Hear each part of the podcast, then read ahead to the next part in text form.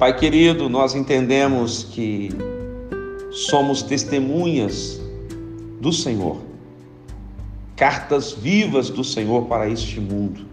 Por isso entendemos que devemos fazer o bem, devemos semear sementes de bondade, de amor, devemos ajudar aqueles que precisam, devemos estender as nossas mãos àqueles que estão precisando de ajuda.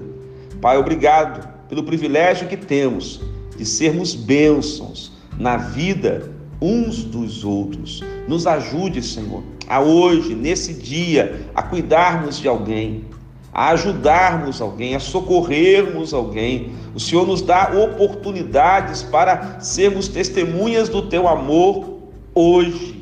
Que nós possamos aproveitar essa oportunidade para deixar fluir o amor do Senhor por nós e alcançarmos outras vidas, abençoarmos outras vidas em o nome de Jesus. Amém.